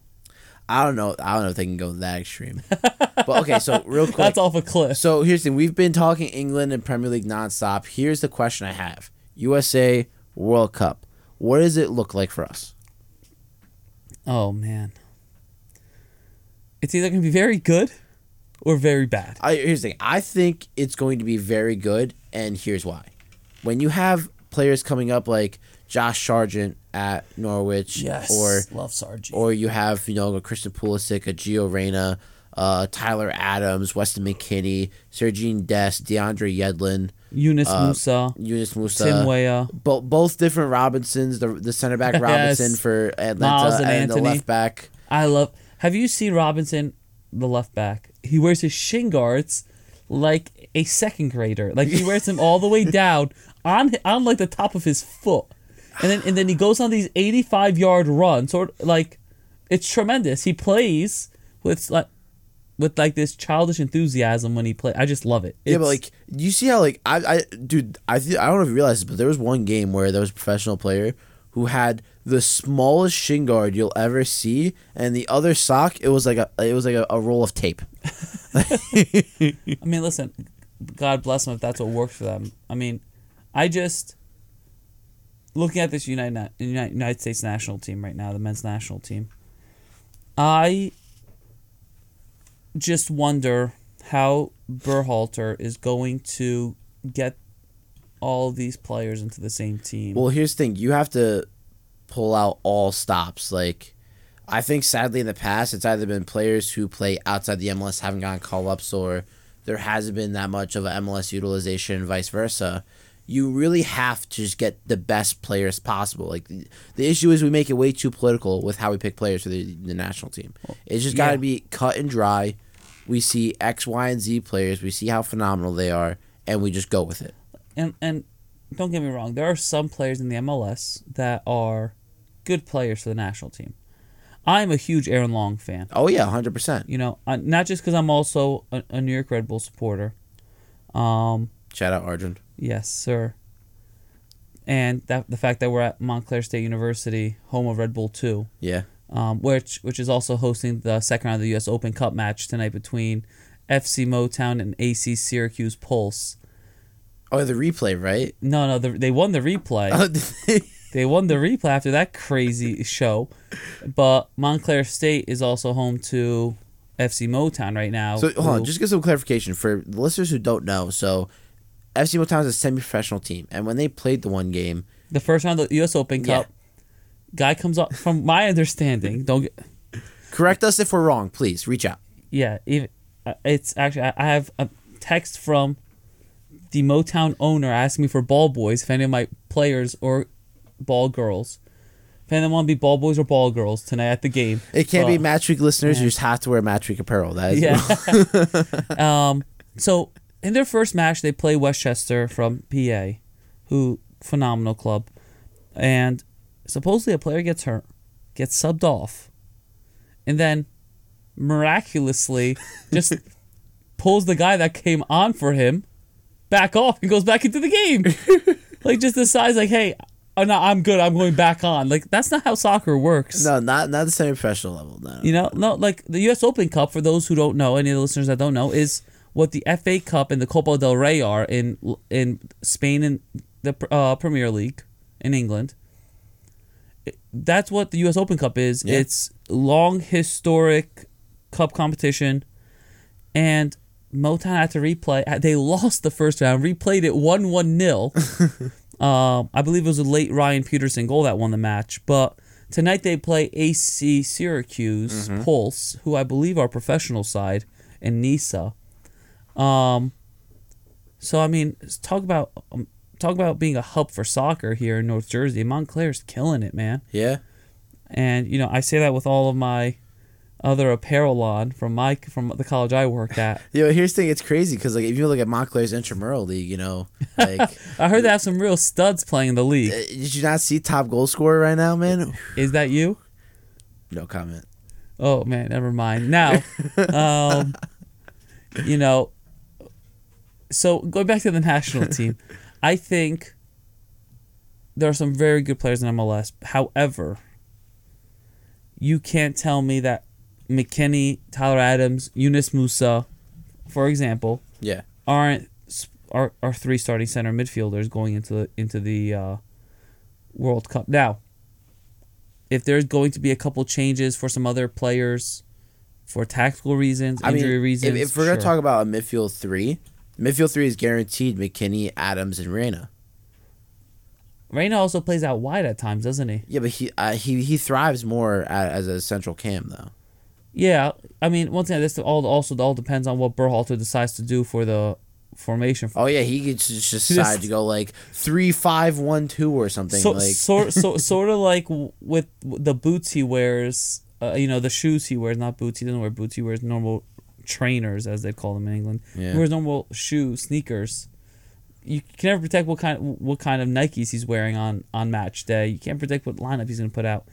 But like Yunus Musah is bossing La Liga. yeah, M- McKennie, Adams, you know, getting Reyna, Pulisic, and I mean, who you to put up top? But Weah up top, maybe. I mean, depends. I, I I think it has to be a combo of Weah and Sargent. I, I, I like if we're gonna talk about a player who can handle pressure, Yeah, I think Josh Sargent is the he- one. and he's so much fun to watch, isn't he? I know, like he he like he, Such he a looks good guy. Like here's the thing, right? It's like you look at him and like he has that like sort of like it's like as if you're watching your kid playing high school look. You know what I'm saying? Yeah, yeah. He he's he just seems so like innocent. Like he's like a good. He's a good guy, you know. Yeah. Um. And then it's. Sergiño Des has to start at right back if it's not De- if it's not him or it's DeAndre, DeAndre Yedlin. If we want both of them, Des has been playing left back a lot of the season in the La Liga. Yeah, even though I do love Antonee Robinson. Uh, so do I. But I mean, it, it depends. I think it just depends on the game. But personally, I do not see a U.S. side where we just don't have DeAndre Yedlin.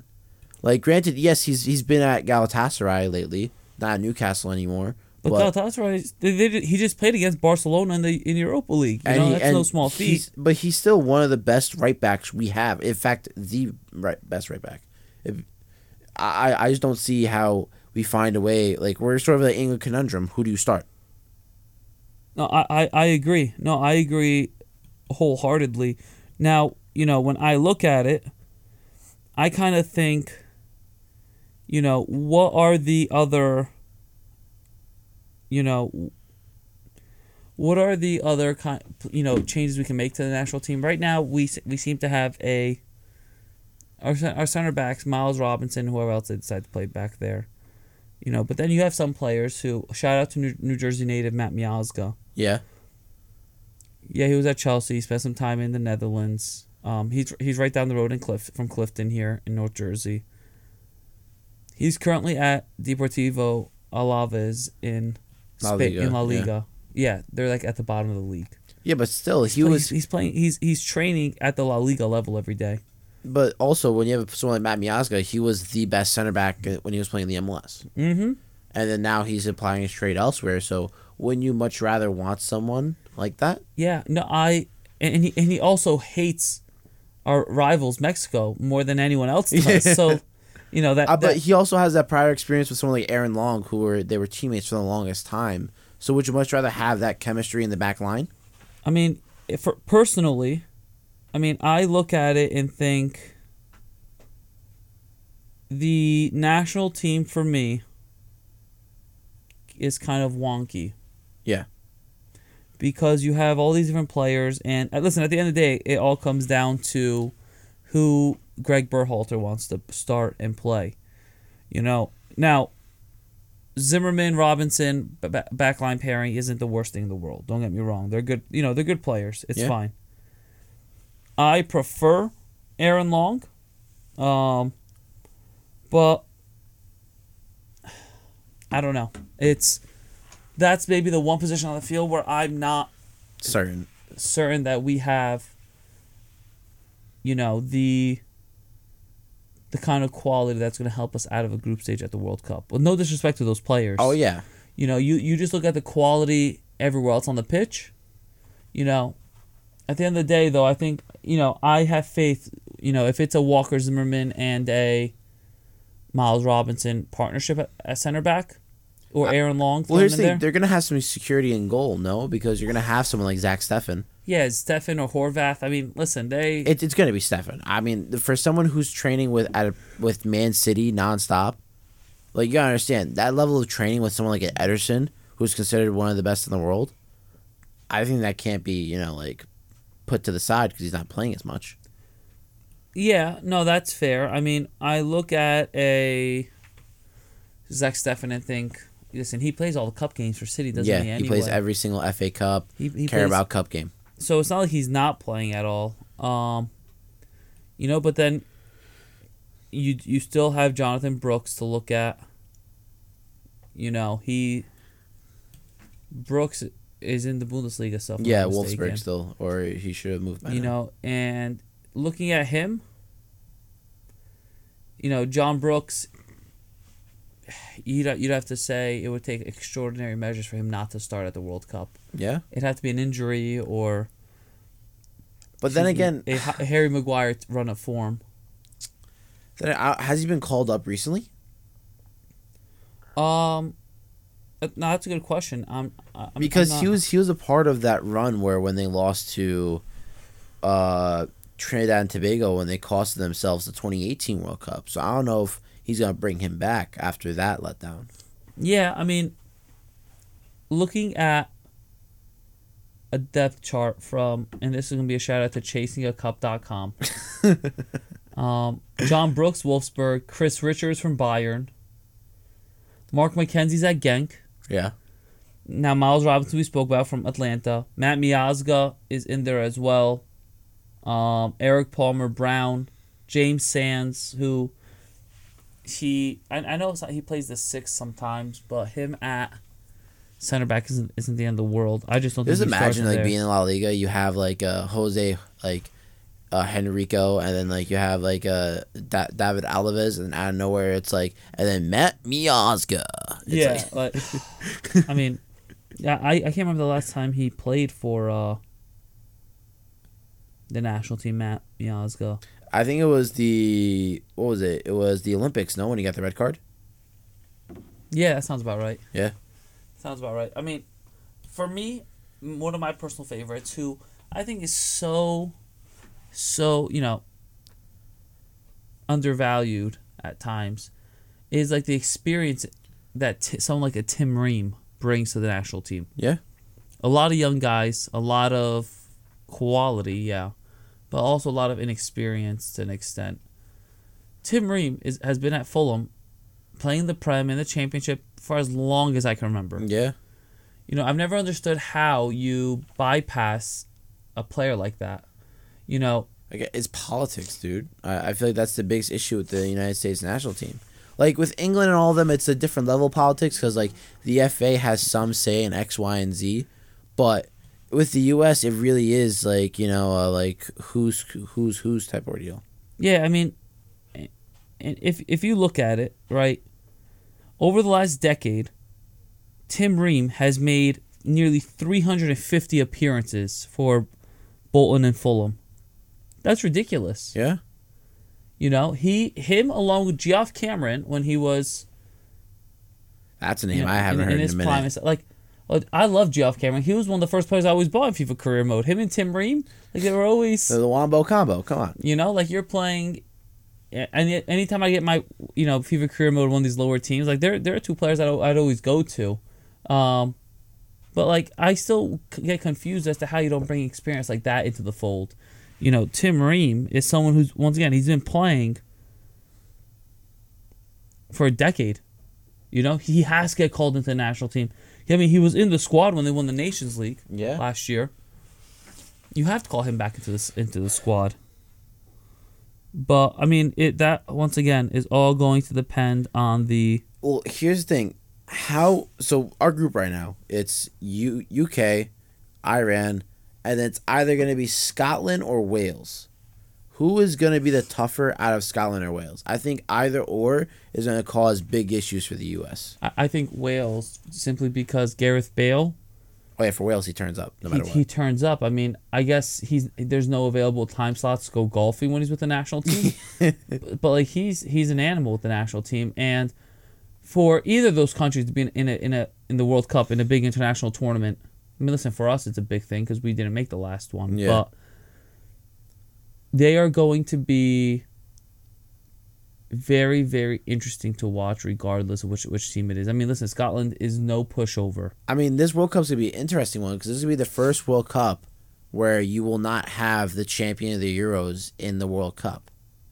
Yeah, how wonderful is that? Where, where our family comes from, we're the ones to knock them out too. I mean, Like, shout I- out to Trajkovski, who's currently playing the Saudi Arabian top flight, having scored that goal to send North Macedonia through to the playoff final.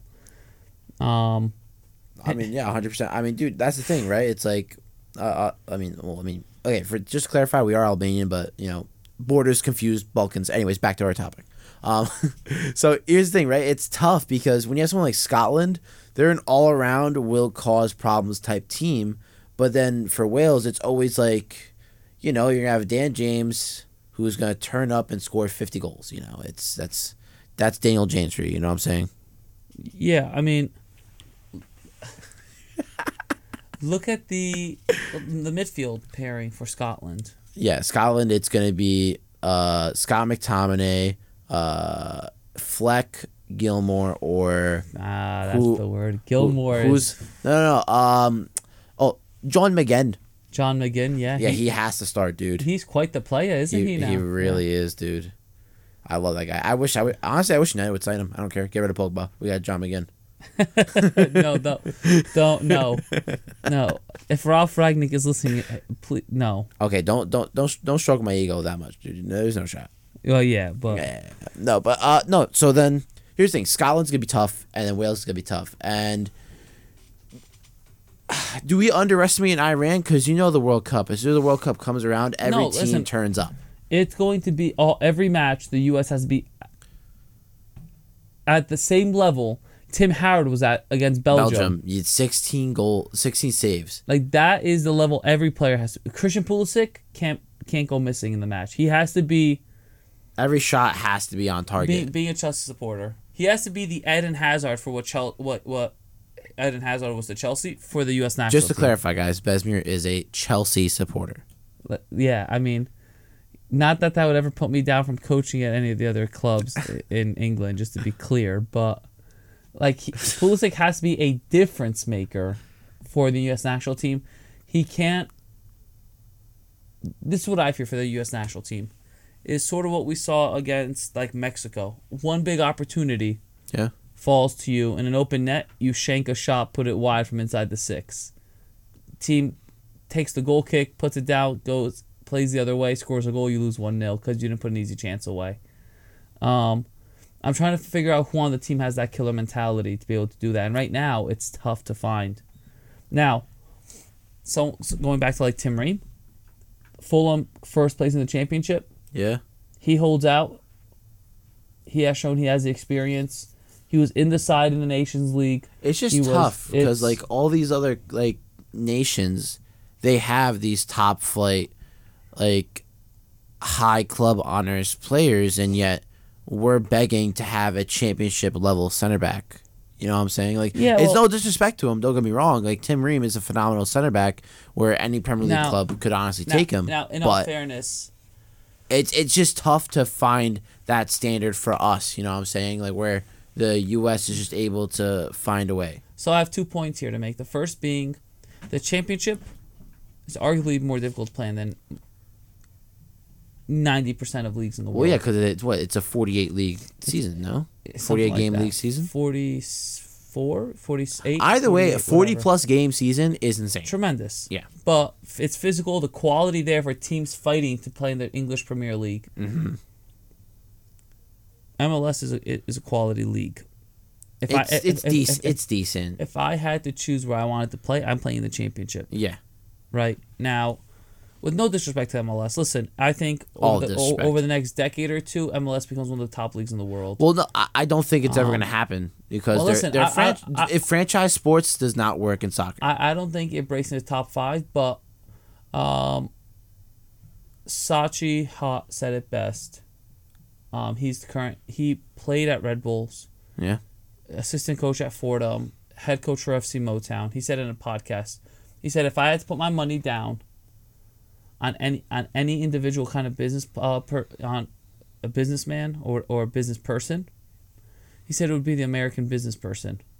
Those who run MLS are the same people that run the NFL and the NBA and some of the best businesses in the world. Yeah, but yeah, but those businesses are losing less and less people that are interested, and they're losing le- No, they're I, losing I, I viewers. see. I would argue and say otherwise. I mean, look at you okay, know, look at City for example. Like City, like granted, they're ran like a well-oiled machine. You see, well-oiled machine. Yes, what- I got you. I got you. Yeah, you like that. But yeah, like City are a moneymaker. Manchester United are a moneymaker. And yet they thrive in these leagues where if you get relegated, for example, what's going to happen to an Everton, if they get relegated, they have no clause of where there's no relegation clause where they still pay these 300,000 like wages. Like you lose money. And that's the issue with these franchise franchise sports and soccer. They tried doing that with the Super League.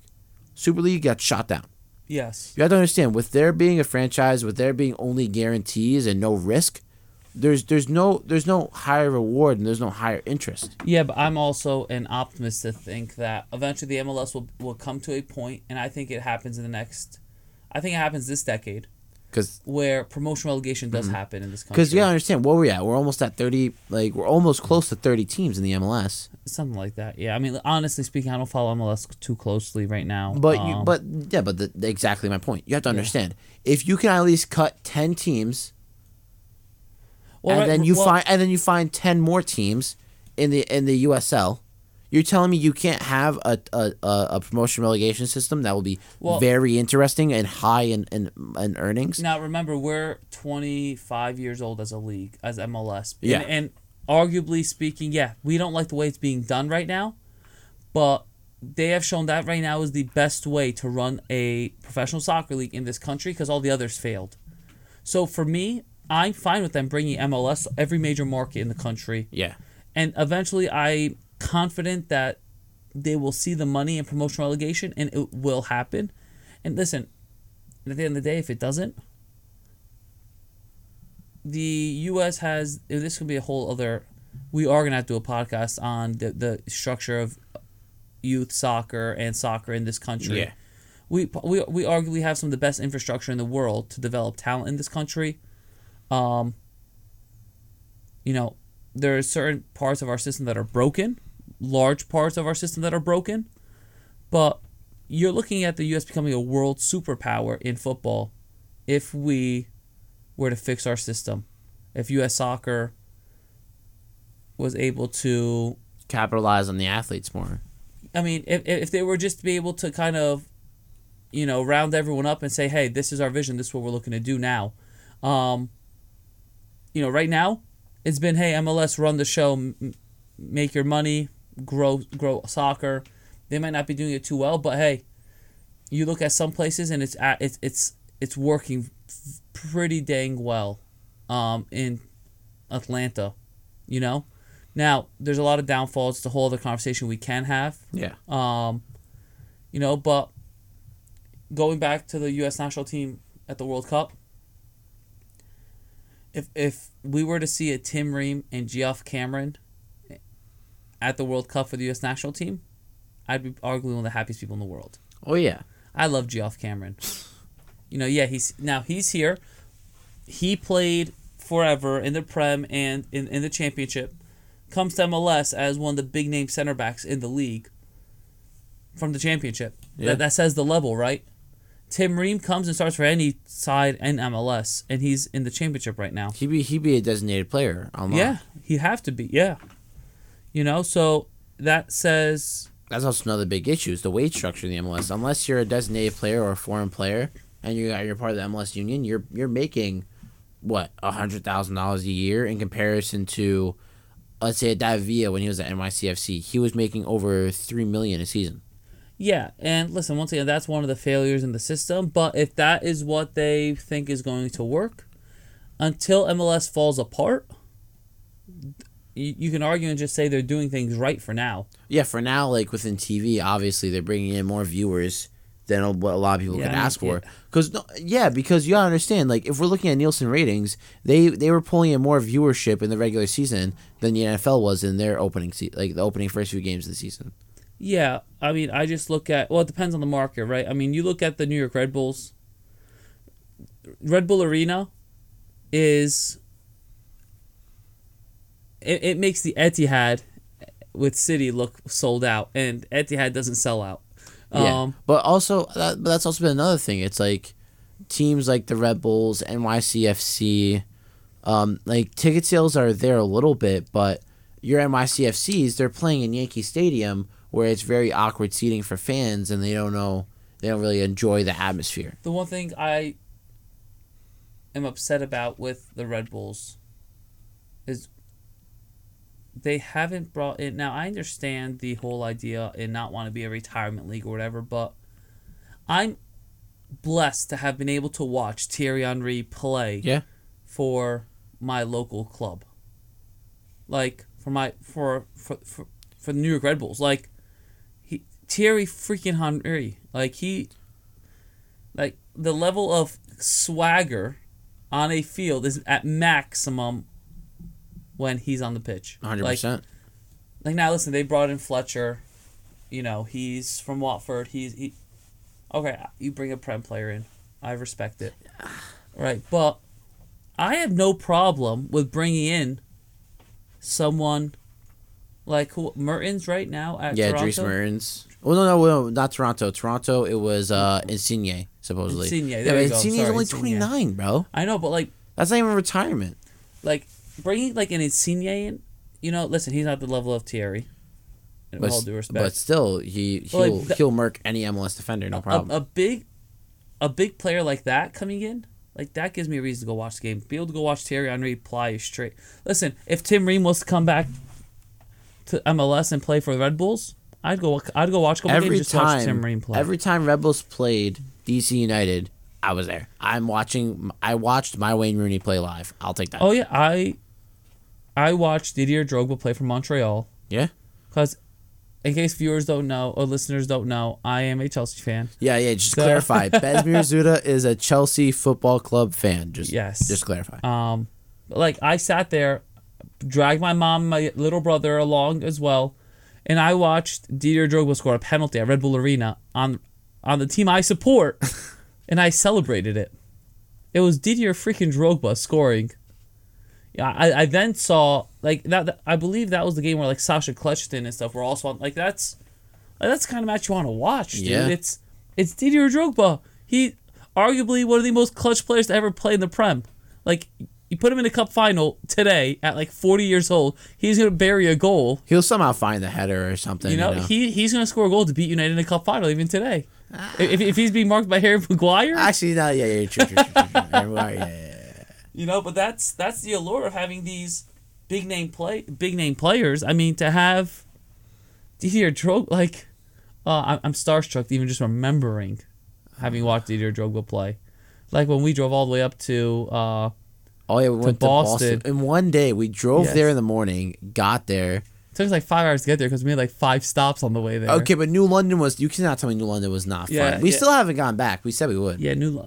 I was actually there like a year and a half ago. I'm not gonna lie. Wow, that hurts. A year ago, Hurts but my soul. um, Hurts my soul. You you think you know people. You think you know people. um, like, it's like we got to go watch Chelsea play when they were playing in that game against um, the New England Revolution. Yeah. The whole Chelsea for that. That's the game where Ruben Loftus Cheek got hurt, if I'm not mistaken. Right? Yeah, it Ruben was. It was. He got injured. Yeah. He got injured in that match, but like we saw the whole first team play. Like to watch Eden Hazard on the ball on TV is one thing. To Yeah. watch to watch him dribbling in real life, Against the New England Revolution, let alone. re- regardless, he makes everyone look like like they play on my U12 team. I don't have a U12 team, so there's no disrespect. to I have, I, U12 have, I, have. A U8 team, so don't distract my girls. So it's like, so Eden Hazard makes everyone look like an like a like a seven year old learning to kick a soccer ball for the first time. Like we got to watch him do that in person. Oh, You know, and that was after I beat you in soccer tennis in the parking lot. Yeah, but I, was, I was heavier then. I wasn't as skilled as I am now. It's a different story. But no, I mean, uh, yeah, MLS having these quote unquote retired players come in or whatever it is, I, I, I don't, I don't care. Yeah, I love it. It's just, I love it. It's just malarkey, you know. And that, folks, will wrap it. This is top of the hour of WMSC Upper Montclair, and this is Match Week. Yeah, we're there. I totally would just had these on for like an hour and a half. I-